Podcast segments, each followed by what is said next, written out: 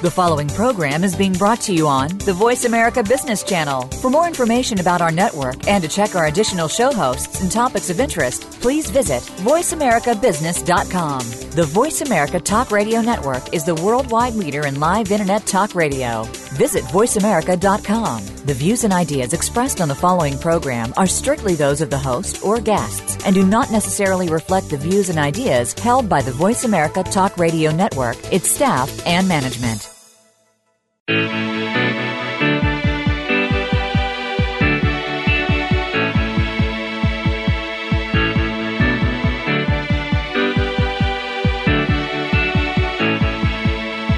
This hour of the Costa Report is brought to you by Dole Food Company, the world's leading producer and distributor of fresh fruits and vegetables. Welcome to the Costa Report. I'm Rebecca Costa, and thank you for joining me for another two hours of Straight Talk Radio. I want to welcome members of our armed forces who are joining us over the internet. Thank you for your many emails and holiday wishes and for making us part of your news week. Now, as you can probably hear, I'm nursing a good old fashioned winter cold, so my voice is a little sketchy today. But with a little luck and a lot of hot tea, hopefully we'll have a smooth program ahead. In just a moment, attorney and former special advisor for green jobs, enterprise, and innovation to President Obama, Mr. Van Jones, will be joining us to shed light on what has happened to green jobs in America and also to talk about the president's recent attempt to move forward on gun control. What is within legal authority and how will Congress respond? We'll find out during this next hour from an advocate who has stood for the underdog, whether that meant a minority, the impoverished, or Mother Earth herself, Mr. Van Jones. But before Mr. Jones joins us, as is my custom each week, let me tell you a little about his background. Anthony Kapel Jones was born in Jackson, Tennessee. He earned his undergraduate degree from the University of Tennessee and law degree from Yale. His first professional employment was as an intern for the Jackson Sun, Shreveport Times, and Associated Press. After earning his degree, Jones moved to San Francisco, where he put his talent to use for social justice. In 1995, he founded Bay Area Police Watch, the nation's first hotline for reporting police misconduct and first database, which allowed that misconduct to be tracked, aggregated, and acted on. From here, Jones went on to found the Ella Baker Center for Human Rights, The Color of Change, Green for All, and Rebuild the Dream. He has been a seeker of solutions to our nation's most intractable problems, from civil rights to the environment, and along the way, somehow, found time to author two best selling books. But you may best know Jones as the force behind the Green Jobs Act signed by President Bush in 2007 and his role as special advisor for green jobs, enterprise, and innovation to President Obama.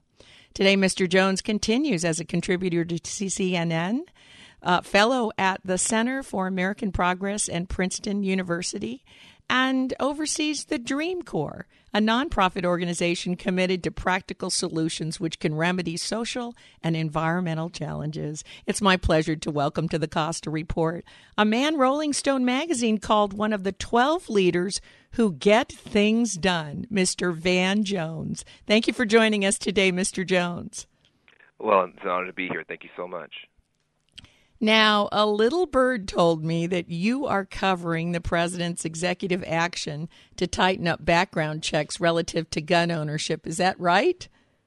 Well, yeah, it, it is uh, right, and um, I have to say I was uh, very, very proud uh, of the president's uh, action yesterday, but also his words. Um, I think he really spoke for uh, millions of Americans. Sometimes the president is speaking to millions of Americans. I think yesterday he was speaking for millions when he actually shed a tear uh, for those first graders who uh, were gunned down and um, and you know I'm I'm very very proud that he is at least trying to do what he can do inside of the constraints of the Constitution to at least move the needle uh, in the right direction in terms of gun safety.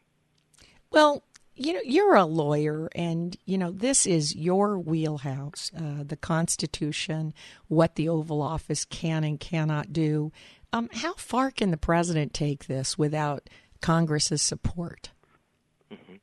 Well, know, the, thing is, we have three branches of government, and um, it's the, the job of Congress to to pass legislation, and it's the job of the executive branch, the president, to enforce that legislation. The problem is, um, it, uh, you know, when legislation is passed, often it's just a mishmash of all kinds of words that aren't defined, all kinds of ideas that aren't clear. Um, they talk about that sausage making pro- pro- uh, process of lawmaking. Uh, they say, you know, um, if you if you if you want to see um, how sausage is made, you're gonna your stomach's gonna turn a little bit. Same with lawmaking. So sometimes the, the product is a little bit all over the place, and then it's up to the executive branch to interpret that and to enforce it. Now, if that executive branch overreaches, it's up to the judicial branch to to say, hey, hold on a second, you guys, you, you got this wrong. You abused your discretion. You went too far. Um, but this this back and forth process between the three three branches of government has been going on uh, since George Washington. George Washington actually introduced the first executive order, and so with regard to the particular uh, legislation, some of the language um, as, to, as far as who is included, and who's not, is just simply not clear. It says, you know, uh, if you if you make your livelihood um, and you're in the business of uh, gun dealing, you have to abide by certain um, uh, rules and regulations. Well, there's no definition in the statute. It doesn't say, well, if you make this much money or that much money, or it's this percentage or that percentage. Um, they don't say what it means. And so, up until now, uh, the interpretation of the law, which is up to the executive branch to do, um, has been had, had uh, has been more narrow, and it's allowed all kinds of shenanigans to break out across the country, where people can go to gun shows and buy um, guns. Uh, there's been some concern about what's going on online. There have been these phony trusts that have been established, and all of this, the president hoped that Congress would clean up. But he always maintained the whole time he had the authority um, to to uh, do it on the executive side, just to, to clarify their interpretation, and that's what he did. So the this is more that, about implementation of current law.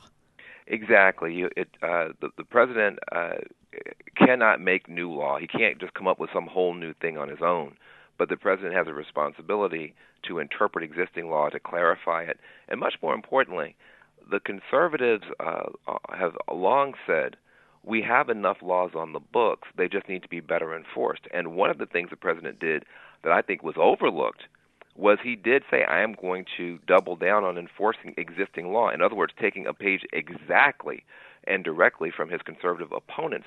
I would have hoped that they might have applauded him for doing that He's asking for more support to enforce the existing laws, which is you know, something they say a lot.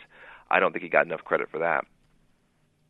Right. I you know and, and when I really studied what he's recommending in terms of tightening in the background checks and um, and requesting that um, uh, even uh, um, medical professionals uh, be wary of uh, individuals who might have psychiatric issues that uh, have indicated that they're uh, applying for guns or have guns. Uh, when I look at a lot of these measures, it's hard for me. And, and by the way, I'm an independent, right? I don't have a bone to pick with either side. Or maybe I've got a bone to pick with both sides. I'm, i never can tell. But uh, but you know, I it just seemed like these the things that he was suggesting seemed so obvious and I don't know, almost benign. Am am, am I out of whack here? Well, I, it's funny you should say that because I was actually, um, you know, I work at, at CNN and I was on the air last night having done the same thing that you did. You heard this huge outcry before the president spoke. Yeah. And it was like it was going to be the gun grabbing apocalypse. And he was going to essentially become this tyrant that was going to break the law, defy the Constitution, and you know create all these new burdens on the Second Amendment. And so I was thinking to myself, well, I, you know, I'm, I believe in the Constitution. There's only so far I can support the president. If he goes too far, I'm going to have to call him out. Me then too. What, eh, right then you see what he actually came out with. And then he got on TV and he cried about first graders being shot. And I thought, yeah. but what this wasn't what we were thinking was. This isn't yeah. what we were prepared for. Yeah, not at all. And then the actual proposals, I said, uh, it seems to me the Republicans should learn how to take yes for an answer because literally everything that the president did was completely within the bounds of what they had already said they wanted him to do. They said they didn't want him to make any new laws. If he wanted to make new laws, he, he should come to Congress. Well, uh, guess what? A, a big part of what he announced is he's going to go to Congress. He's got the State of the Union next week. They said they wanted him to focus more on um, health care and uh, mental health, and that's exactly uh, what he's, he's going to be talking about next week. So sometimes Absolutely. you got to take yes for an answer. Yeah, yeah, I, I think you're right. Now we have to take our first break, but stay where you are. We'll be right back with more from Van Jones. You're listening to the Costa Report.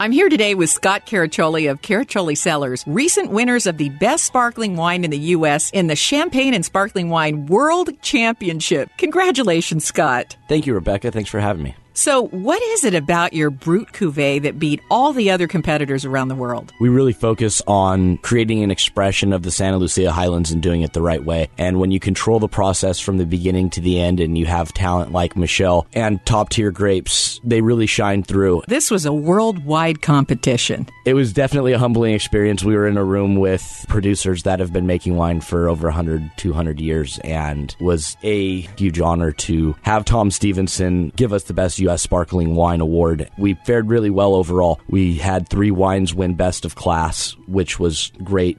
Visit the Caraccioli Tasting Room on Dolores Street in Carmel by the Sea, or find us online at caracciolicellars.com or reach us by phone 831 622 7722.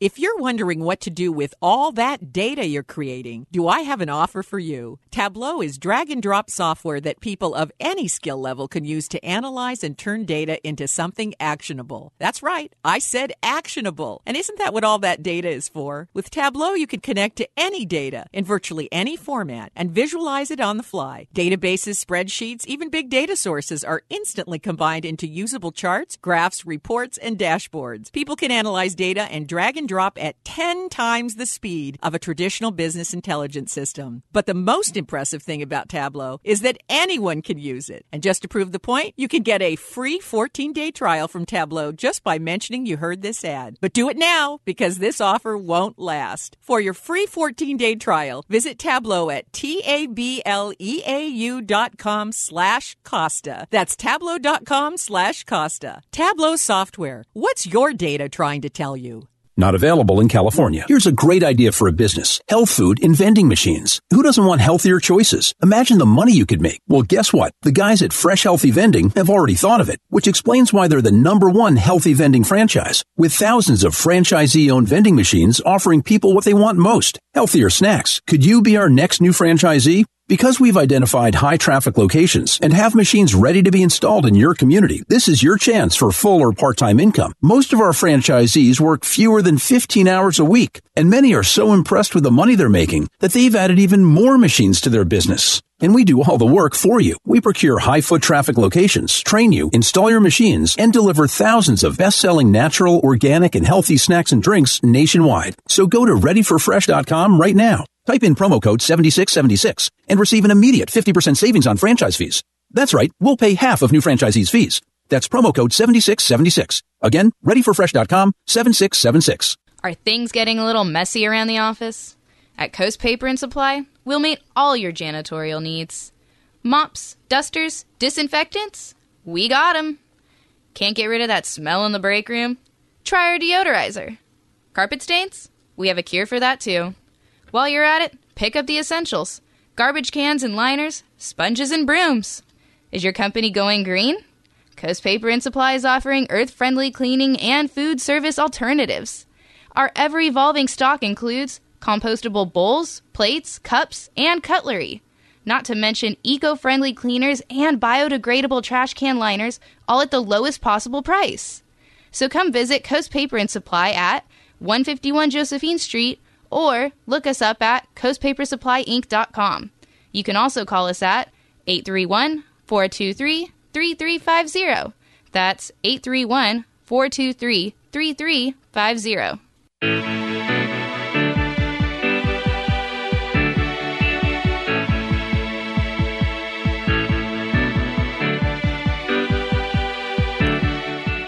Welcome back to the Costa Report. My guest today is CNN contributor and environment and social justice advocate, Mr. Van Jones. Now, Mr. Jones, the most recent statistics indicate that black victims represent 55% of all shooting homicides, even though they represent about 13% of the U.S. population. And and though incidences such as Newtown and San Bernardino and Virginia Tech were certainly not racially motivated, it's difficult to ignore the fact that the vast majority of shooting deaths involve black Americans. What should we make of that? Well, and we have an epidemic of um, of, of gun violence in um, the African American community, um, and there's a, a level of, of economic despair. There's a level of, uh, I think, spiritual despair, emotional trauma, and sometimes you can get a cycle going, and you, you see that some, sometimes happening in history and in, in other countries where you have so much post-traumatic stress disorder from so much gunfire um, that people are on a hair trigger alert, and the violence just leads to more violence. Um, you know, often people will say, "Well, why do um, you know, the African American uh, activists focus so much on police violence when you know the police are killing a, a tiny fraction of a minority of the number of African Americans who are uh, killed by other African Americans?" And um, I say that's just a, a media illusion.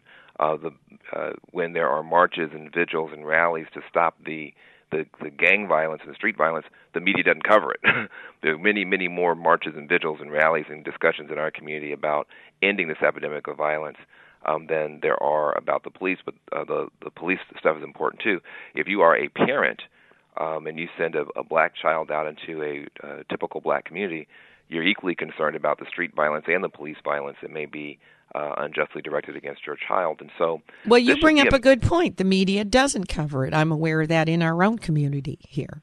Mm-hmm. Uh, yeah. Is the media racist? Well, I don't know if if the media. I, I think it is. By the way, well, I, am an independent. Again, yeah. I think it is. Well, I, I think that uh, there are certain stories that do uh, just baffle you. For instance, right now, uh, there is a so-called militia group that has taken over federal land, armed 150 armed men, um, and uh, there's there's nothing is happening to them. And yet, I cannot imagine if an American Muslim group took over federal land, or an American black group, or American lesbian group got arms and took over a federal building, that this wouldn't be uh, considered a, a huge act of treason, if not terrorism. And so, there does seem to be a double standard um, often, I think that when you show an African American image, it's guilty until proven innocent, um, no matter what the, the circumstances are. And the media plays a role in that, and I think we have to take a lot more responsibility. One of the big obstacles to dealing with the problem, though, is that the minute that we talk about this issue, um, you get a lot of defensiveness from too many white Americans who feel like you're saying either that I'm personally a racist or you're saying that uh, I have advantages that were, you know, I didn't have to work for or something like that, and the conversation tends to break down. I think we've just got to come to accept that in a country as diverse as this, uh, we're all going to have some blind spots and we're all going to have some sore spots. But when the, the numbers start to pile up for, for one uh, community, uh, we should all take that seriously and look at it and be willing to examine ourselves. Hey, maybe I need to know more about the lesbian community. Maybe I don't know as much about the transgender community, or maybe I don't know as much about Latinos or black folks or what poor people in Appalachia are going through. And if they're screaming and hollering, maybe I should listen rather than, assuming that I already know the answer. Well, this is, uh, you know, you, you've hit the nail on the head. We respond emotionally. And I'm a scientist by training, a sociobiologist. And, you know, and I've come to realize over the years, I like to look at the data. Just look at the data. The data will tell you the truth not the interpretation of the data, not what somebody says you ought to read into the data, but just look at the statistics. If 55% of the gun violence is in the black community and they only represent 13% of the population, there is a problem there. Right? If there's if there if uh, out of 2.3 million incarcerations in the United States, 1 million over half, uh, uh, actually one out of three, I think, black Americans uh, will at some point be incarcerated. But 1 million out of 2.3, way disproportionate to population. So right. let, us just look at the statistics. Forget about how we feel. Let's forget about our emotions about this. Well, part of the thing is, though, that people will see, hear that and they won't say anything, but behind their eyes, they're thinking, That's because black people are more likely to be criminals. It doesn't matter the number of people; it's the, number of criminals, and they'll say to themselves, "But and so black people commit more crime." But here's the reality: take let's just take something that everybody. I'm an evolutionary biologist. I can tell you, there's no there's no black gene for crime. Well, exactly, and so so so how, how it's how not genetic. Actually, so yeah, so how does this actually work out? Um, so, for instance, you take something like a drug crime, dr- you know, drug offenses. We all uh, acknowledge that uh, using you know, marijuana, for instance, is illegal in the United States. Well, African Americans and Latin, I mean African Americans and whites, it turns out, use um, drugs at exactly the same rate, literally exactly. So it's about twelve percent. Yes. Um, so, um, and yet African Americans are fifty percent more likely to go to prison. Oh no, no, I'm sorry, not fifty percent, hundred percent. No, no, I'm sorry, three times. No, no, I'm sorry, six times more likely to wind up in prison for doing exactly the same thing. So now you're not talking about, hey, these people are doing more drugs. Of course, they go to jail more. You're saying one group standing on this side of the street is doing exactly the same number of drugs and the same same amount. The other group across the street is doing exactly the same amount, and yet that group on this side of the street, overly policed, overly arrested, overly incarcerated, overly sentenced, so that you have six times the rate. Now that means at every level of the system, from what the what the police officer decides to do, to the prosecutor, to the judge, to the jury, all the way down the line, there is some bias that says black people accused of ju- doing drugs are guilty and should be punished. White people accused of, dr- of using drugs, maybe they're experimenting with drugs, maybe they're addicted, that there's some other double standard operating, and that's what the numbers show. It's not a but, difference of behavior. But here's where it's I've got a, problem. System's reaction. This yeah. is where I've got a problem as a scientist. It's going to causation. Causation's tricky stuff, right? Yep. And we can say, well, that necessarily means that there's a bias all throughout the system.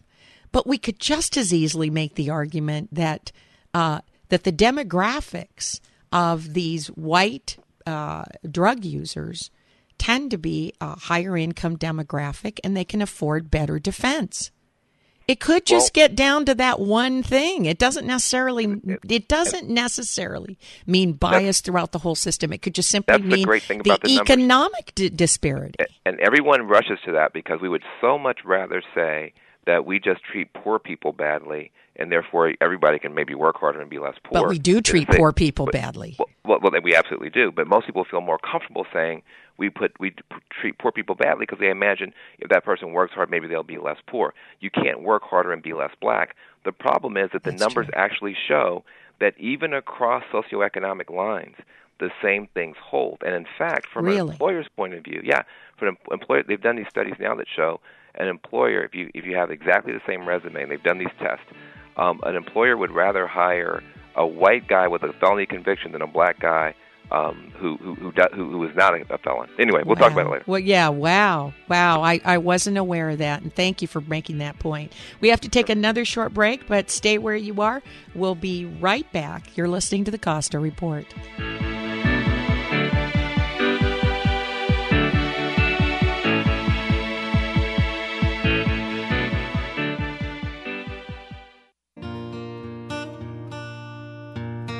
Biodiversity is the very fabric of our lives. It is everything around us, all of nature, but human impact is diminishing biodiversity at an alarming rate. And because of that, the intricate web of biodiversity is unraveling in ways we don't fully understand, and our world is becoming less resilient. That's why we are biodiversity advocates. We're the E.O. Wilson Biodiversity Foundation. Guided by the greatest living naturalist, E.O. Wilson, we champion research and education that expands our understanding of biodiversity and informs worldwide conservation efforts. The E.O. Wilson Biodiversity Foundation is building a movement of environmental stewards like you who share our sense of responsibility for the living world that is our home. Join us in our quest to protect biodiversity, the fabric of our lives. Visit eowilsonfoundation.org. This is Larry from Bullseye Archery, a new shop in Scotts Valley. We carry compound bows, traditional bows, rests, anything you need for archery, and then some. If you're new to the sport, we offer lessons and carry all the products you will need for archery. We're located in Scotts Valley. 5299 Scotts Valley Drive. We are open Tuesday through Friday, 1 to 7, Saturday, 11 to 6. Bullseye Archery, the little shop with everything you could want in archery. Try us out. Hi, registered pharmacist Ben Fuchs here. I've been studying healthy bodies for 35 years, and what I've got to tell you may shock and surprise you, but if you listen up, it may change your life. If you watch any TV these days, it's nearly impossible to avoid the ubiquitous commercials for prescription medicine. One of the most important questions we need to ask ourselves when we're watching is what are the promoters of these pieces trying to accomplish? Whose health are they trying to improve? Ours or their bottom lines? Recently, I saw one of these ads that I found particularly problematic. It was for a testosterone product that is supposed to treat something called low T, or low testosterone where the manly hero explains the condition has nothing to do with us, it's just a number. And all you have to do to address this distressing dilemma is get a prescription and raise the number. The problem is, low T is not just about a number, it's about our bodies. And it's a sign that something is wrong and it has everything to do with us. What's worse, all drugs has side effects. According to Morgan & Morgan, a law firm that is seeking victims for potential compensation for adverse reactions, these unpleasant toxicity symptoms include strokes, heart attacks, blood clots, and pulmonary embolisms. By making better choices, we can take care of our hormones on our own. Some proven testosterone boosting techniques include lifting weights, eating high protein foods, breathing deeply, supplementing daily, and getting enough sunshine and sleep. As always, when it comes to our health, our best bet is to take care of ourselves and always take commercials for pharmaceuticals with a grain or two of salt. Pharmacist Ben here, urging you to go to kscohealth.com to order Beyond Tangy Tangerine, the Healthy Start Pack, and other nutritional supplements that I personally use and recommend. You can purchase these premium quality products at wholesale prices online at kscohealth.com. That's kscohealth.com. I'm the pharmacist that believes that staying healthy and strong is not only about medicine, it's about giving your body the raw materials it needs to do its work. Go to kscohealth.com. Make sure you check out the cool videos too at kscohealth.com. That's kscohealth.com.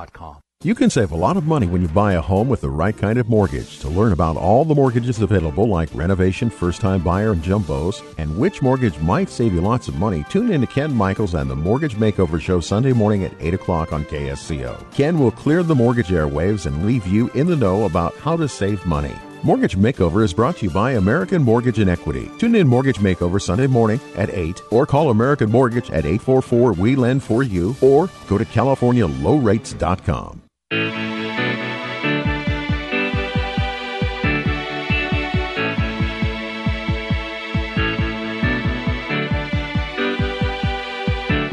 Welcome back to the Costa Report. I'm Rebecca Costa, and if you're just joining us, my guest today is environment and social justice advocate Van Jones. And before we went to break, you were making the point that even among the exact same demographic, uh, economic demographic, the arrest and conviction rate of drug users is six times higher uh, among black offenders than white offenders. And I wanted to give you an opportunity to finish your point before we went to break. Well, I it, I just think it's something that it's so uncomfortable. Uh, your mind just rebels against it because what we, you know, we all love Dr. King. We we all hate the idea of the the, the birth defect of America being the enslavement of people based on color of skin, the theft of Native American lands based on you know skin and culture, and yes. so we, we we we we want to be past this. We want to be done with it. We have a black president for crying out loud. Why do we still have to have these conversations, and nobody's more sick of these conversations than black people. I'll tell you that. but at the same time, uh, you can't fix a problem if you don't look at it in its true dimensions, and the numbers right now are pretty clear. And part of I think what we've got to be able to do as a country is to have more empathy. I don't even like to talk anymore about race and racism. I think it's a question of in a diverse society, how do we have more empathy for people who frankly I'll never meet. I don't live in Appalachia. I'm not a, a lesbian in Seattle. We we have a uh, I, I'm not a gun owner um, in Mississippi. We've got to learn how to have empathy for each other and recognize we all have blind spots and we all have sore spots. And so, if and when a community starts marching in the streets and saying something is wrong here, rather than assuming, oh, those people they're just you know want special privileges, those people are just lazy, they're just complaining. Just consider that maybe uh, you might be marching in the streets if something similar was going on in your community, and you might want someone to listen. Well, what you're talking about, it sounds like, is we need social maturity before we can have social justice.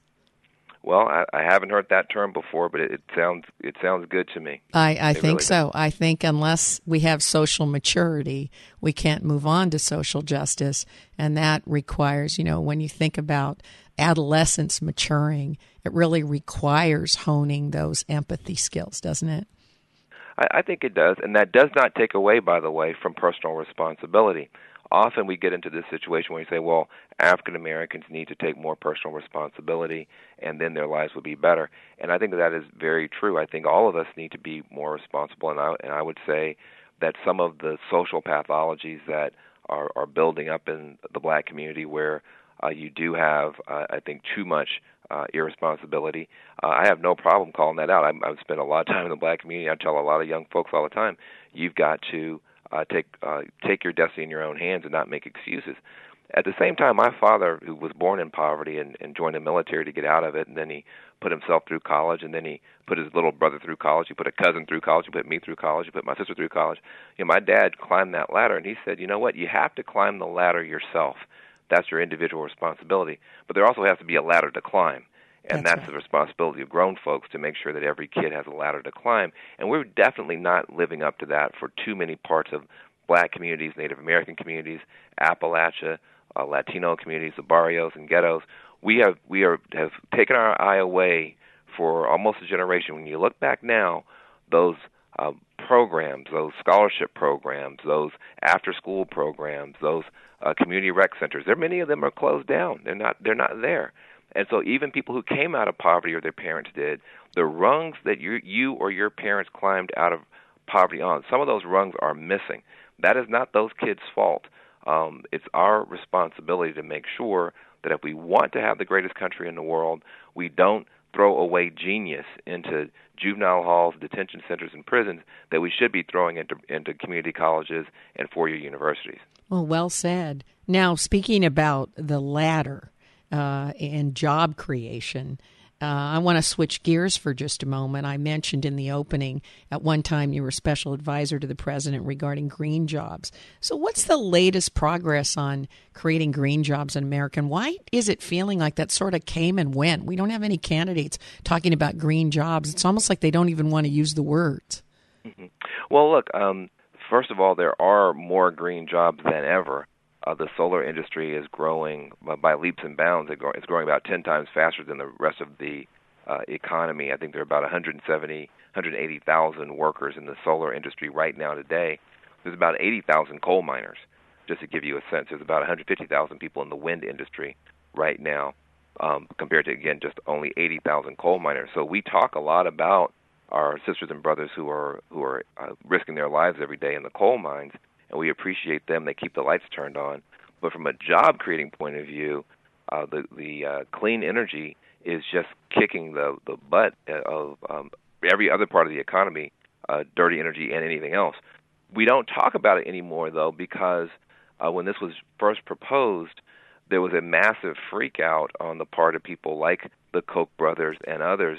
Uh, the Heritage Foundation put on the front of their website that they wanted to quote unquote kill the myth of green jobs, and they turned it into this idea of well, it's some kind of uh, fairy tale uh, government boondoggle, and um, and so politicians, you know, tend to be sensitive to that stuff. They ran away from the concept. There was But- definitely a an aggressive campaign against anything associated with green job programs.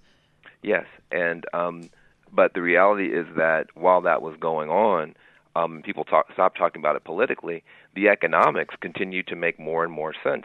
The price of solar panels have come way, way down. Uh, the the need for alternatives has gone way, way up, and so even though it's not talked about politically, it's moving forward like a freight train economically. And now Congress uh, just extended uh, by five years the solar tax credit, which means you're really going to see a takeoff. And so sometimes an idea comes out, it draws a lot of fire because it's new and the antibodies of the establishment react. Um, but then once the inflammation dies down, it turns out the idea is pretty daggum good. Nobody goes back and apologizes for the freak out, but a lot of people now are making money uh, both as workers um, saving money as homeowners and business owners, and you're going to see more and more solar over the next 10 years. And you're going to have a lot of people with green jobs, even though we're not talking about it uh, on the radio as much. Well, I'll tell you, there's a real irony here because I work in Silicon Valley, and uh, you know we all know that Solyndra was uh, hoisted up as the poster child for uh, the the failure of the green jobs uh, movement, as though the investment in Solyndra uh, was a bad investment. It wasn't a bad investment; it was an investment that went bad. But uh, nobody seemed to want to make that distinction, and I think it's an irony that you know that the that we we did need to invest in solar energy, and we're now sure. coming out on the other end of that. Well, what's what's funny, and I'll, I'll say say this quickly for people who who, are, who remember the whole Solyndra thing that loan program was a George W. Bush loan program uh, that was a part of the 2007 energy package. President Obama took it um, and put money into it. Um, uh, Bain Capital is con- which Mitt Romney ran is considered one of the best firms in the world. They have about an 80% success rate, which is unbelievable. 80% success. That fund that George W. Bush created and President Obama ran, yes, it had Solyndra in it. That failed, but it had a 96% success rate for the rest of their investments and returned $80 billion worth of money to the U.S. Treasury. One of the greatest success stories in the history of American R&D was that fund. and yet the enemies of green jobs and the enemies of the president took one failure and said the whole thing is garbage and uh, people people fell for it. But sometimes but it wasn't fact, just the matter. but it, it wasn't just the enemies. Let's you and I are being honest here. Let's go all the way the media too jumped on the bandwagon. They oh, misreported sure. the the uh, the loan. They they misdescribed the loan package, and uh, and they attributed the failure of Solyndra to mismanagement when in fact what it was was Taiwan and China had slashed the prices of their solar panels where there was just no way Solyndra could compete economically. And, that and happens that is, all the time it, it, listen, it happens all the time, and the United States' uh, commitment to R and D um, is, is why we lead the world in so many technologies, including all the stuff in Silicon Valley. Let's not get away from, from that R and D. That's what's made us so great. That's absolutely right. Uh, innovation has made this country great, and with innovation comes failure. I hope that doesn't come to news, Danny listeners. Uh, we have to take our final break. We'll be right back after these important messages from our sponsors. You're listening to the Costa Report.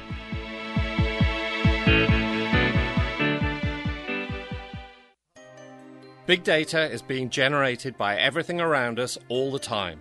Every digital process and social media exchange produce it. Systems, sensors, and mobile devices transmit it. Big data is arriving from multiple sources with ever increasing velocity, volume, and variety. It's becoming the world's newest resource for competitive advantage, allowing decision making to move from the elite few to the empowered many. The escalating demand for insights requires a fundamentally new approach to architecture, tools, and practices. To extract meaningful value from big data, you need optimal processing power, analytics capabilities, and skills. Find out how IBM Big Data and Analytics can transform your business. Visit www.ibm.com slash bigdata today. That's www.ibm.com slash big data. Do you love creating salads as much as you enjoy eating them? Hi, I'm Amy Tobin, cookbook author and culinary expert. Dole inspires fresh and wholesome dishes for any meal with their wide selection of salad blends and all natural salad kits. From the mild and tender texture of sweet butter lettuce to the crunch of classic romaine sprinkled with colorful shredded carrots and red cabbage, Dole has over 30 salad blends to satisfy every palate. If you're looking for the ultimate in convenience, try Dole's unique salad kit combinations that include farm fresh lettuces and vegetables, mouth watering all natural toppings, and specially made dressings. It's all you need to make a distinctively delicious salad. The possibilities are endless. Visit www.dolesalads.com for recipes and other ideas to feed your culinary imagination. Oh no, not now! What's wrong, Andy? Apart from my computer already running slow, it keeps crashing on me, especially now when I have an assignment due in a few days. Ugh, it's so frustrating. Sounds like you need user friendly computing to look into it. Who? User friendly computing. They're locally owned and provide high quality computer service to repair most PC, Macintosh, and laptop computer issues within 24 hours. Really? You bet user friendly computing can tackle any computer issues with viruses and spyware, network services for wireless devices, and system upgrades. User friendly computing even provides on site service throughout all of Santa Cruz and Monterey County. Wow, user friendly computing can fix my computer before class. How do I get there? User friendly computing located at 505 River Street in Santa Cruz across from the Gateway Plaza. Open weekdays 8 a.m. to 6 p.m. and Saturdays 10 a.m. to 4 p.m. or userfriendlycomputing.com. Well, SF Gate reports a young woman turned the evening commute into a thrill for commuters, stripping down to her underwear while strolling down the middle lanes of the Bay Bridge. Woohoo! The officers soon caught up with her and began flashing lights, but she just kept on going, continued stripping. What was she flashing? Well, almost all of it.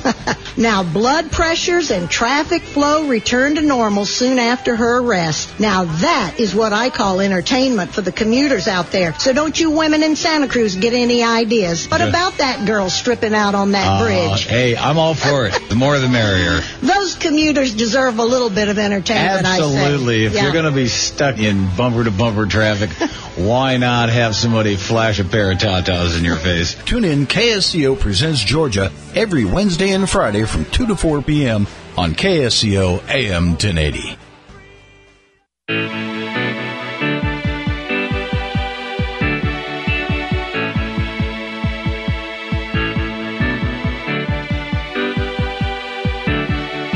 Welcome back to the Costa Report. I'm Rebecca Costa, and my guest today is Van Jones. So, moving on to the 2016 presidential campaign, I believe you may have been the first to call Donald Trump the social media president. Uh, you make the point that, uh, from a historical perspective, every candidate that became president mastered the media tools of their time. Can you talk a little bit about that? Uh, absolutely, I, uh, I can. You know, part of the thing that's so amazing is how off guard all of us in the political establishment um, have been taken by the jo- Donald Trump phenomenon. So many of us, myself included, say, "Oh, well, this will be a flash in the pan. This will be over in a week, in a month. He's one more gaffe away." And yet, the, the, he just kept rising and rising. He's still rising. And so, um, I looked into it, and I, what I realized was, um, uh, if you look at FDR, uh, Franklin Delano Roosevelt. He was considered a lightweight, uh, kind of a no, nobody of a guy. You know, he'd been governor of New York, but he was considered a real lightweight. But he understood radio, and he mastered radio, and he became president and a great president. JFK was considered too young, too Catholic, too lightweight to deal with the former vice president Richard Nixon, but he mastered television right as television was becoming a dominant force, and he you know became this great force. Same with Reagan and television. Then Obama comes along, too young, too lightweight, too weird, big, two ears too big, na- name too funny, but he understood the internet, and he was able to do the online fundraising and just completely tie in knots the Hillary Clinton campaign and ultimately become president. I think where we are now is we're at another moment. You know, you had radio, you had television, you had the internet. Now you've got social media and reality television. On reality television, being a braggart, a blowhard, you know, it does not get you lower ratings; it gets you better ratings. On Twitter, insulting people does not get you fewer followers; it gets you more followers. So he's obeying the rules of the new media system that he is in, which is eh, very much influenced by reality TV and Twitter. And the other candidates are still thinking that we're operating under the old rules, and they are just being flabbergasted by this guy, and so are all of us. But I think that we are going to continue to underestimate him until we realize that it's not that he's breaking the rules, it's that he's following the rules, and that the rules have changed. That is a very good point, but it is pretty frightening to think that all a president has to do is master the 144 character limit that Twitter puts on you. On the other hand, I, 140, I 140, yeah. I I think, you know what I think about? I think you're right. I think that is the perfect medium for Mr. Trump. Yes. 140 characters. It, it just plays into the way that he describes his positions. Um, I mean, there's no really uh, detailed depth. And when he gets uh, questioned about that, um, people uh, tend to think that he's not giving details because why would a good negotiator give uh, details? You probably heard that defense. Mm-hmm. Well, uh, I'm not think, even sure the details are there. That's what's got me worried. Well, I think if they were there, we'd be frightened of them because some of the things he says are completely unconstitutional. I mean, to to for the first time introduce uh, religious discrimination uh, blatantly against a billion people because of these horrible uh, nut jobs that have uh, a tiny fraction of a fraction of a minority. So I say all Muslims should be kept out of the country, and then he says, well, temporarily. Okay, well, why don't we just temporarily uh, round up all the white guys because some white guys shot up Planned Parenthood? I mean, I don't think that makes any sense. But we did um, round up all the Japanese under, you know, under the threat of security. And it was one of the the, the great black eyes in the history well, of the country. Well, of course and, it is, we, but the fact is, apologize. we use fear and the threat of national security to do all kinds of really horrible things that dance on the edge of the Constitution. You know what I thought was remarkable was right before Bill Clinton came out to give his first speech of the campaign, I guess on Monday. Uh, you had Donald Trump and a lot of uh, the opponents of the Clintons jumping up and talking about Bill Clinton's uh, sexual history.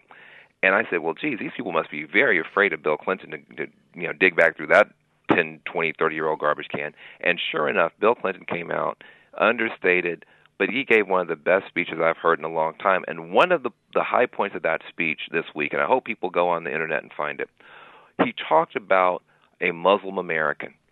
And he talked about him working in a little store in New York and two robbers coming in with guns to steal the money.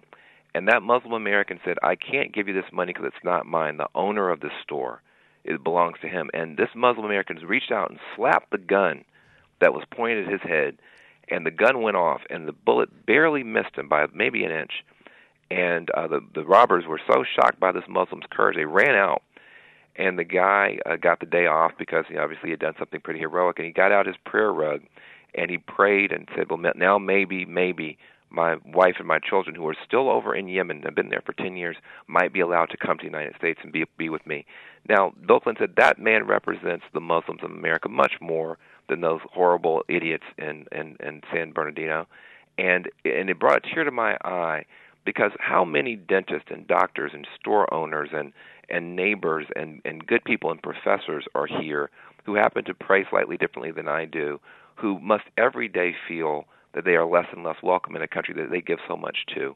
And I think that kind of leadership from Bill Clinton, I'm I'm I'm, more on Bernie Sanders' side of the, the Democratic Party, but to hear a a president speak in that way, and to remember that George W. Bush himself, six days after 9/11, went to a mosque and he put his arms around Muslims and said, "We're not against Islam. We're just against terrorism." That kind and quality of leadership should not be given away to the people like Donald Trump, who, whatever you think about his economic successes or failures, has not brought out the best in our country in the way that both George W. Bush, at least in that aspect, and Bill Clinton have done. But on the other hand, you have to look for and start with the common denominator, don't you? I mean, you have to look for common denominators. Just like we were talking about, a common denominator in the judicial system is uh, there are disproportionate numbers of blacks being incarcerated, being arrested. In that same way, there are disproportionate number of Muslims who are terrorists. Well, is that true? I, I, well, I well, it is true. I mean, you know, and and so the problem the problem is we've got to be able to use more technology and use more tools to have a a better filtering system. I think we well, we've got to be able well, to separate the bad guys out, and we don't know how to do that. Well, but let, but let me just say though, and this is something that I I have looked at you know very closely. Mm-hmm. The majority of people who've been killed by terrorists, uh, terrorists. If you talk, I don't mean Muslims. I mean terrorists. You mean in U.S. in the U.S. Inside, yes, inside the United States, the the majority of people who have been killed by somebody using violence for political purposes have been killed by white domestic male- terrorists. Yes. Yeah, domestic. ter- You know, the Timothy McVeighs, these people. No question. Frankly, these, you know, these militia, these these groups are terrorist organizations. The Ku Klux Klan. These are terrorist organizations operating inside the United States. But nobody would ever say we've got to look at these white men because these white men are disproportionately. Oh, I think we what- do. I think the we. numbers. Oh, I but- think we do. I think we need to look at these guys, and we need to be vetting them out too. Well, You I, know? I, mean, I'm yeah. I'm a I, I'm an equal opportunity vetter. but I, I guess I guess what, what what breaks my heart is when somebody says that Muslims are disproportionately terrorists, and and, and what I know is that there's more than a billion Muslims.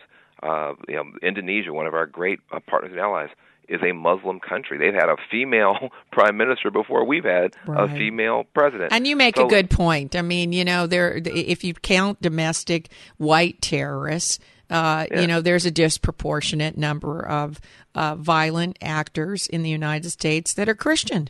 You, you Yeah, can, you and can make and- that case. Yes, and as, absolutely. and as a Christian, as a Christian, when that when that man went and shot up Planned Parenthood and killed those people, and he did it in large part because you know of, of sharing my faith.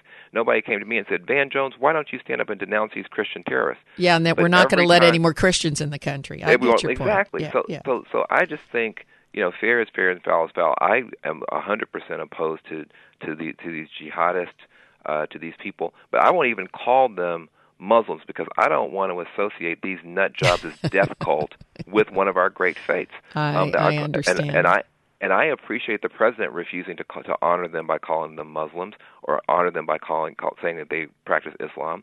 He calls them extremists. I call them a death cult and nut jobs because uh, you know I wouldn't want somebody uh, to refer to those Planned Parenthood uh, murderers as a Christian uh, a kind of a movement. Well, you know, we I, to- I could talk to you forever, but we are all out of time. So before I let you go, let me just take a moment to thank you for your service to our country and also Oh, for making time to speak with us today. Thank you, Mr. Jones.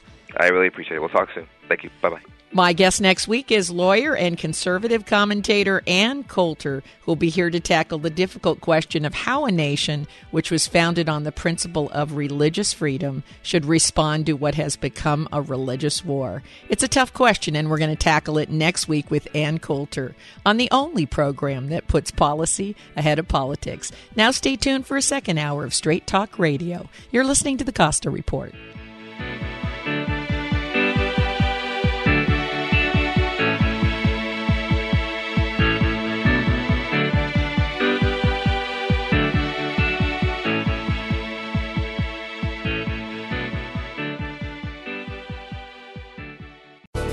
Thanks again for listening to the preceding program brought to you on the Voice America Business Channel. For more information about our network and to check out additional show hosts and topics of interest, please visit voiceamericabusiness.com.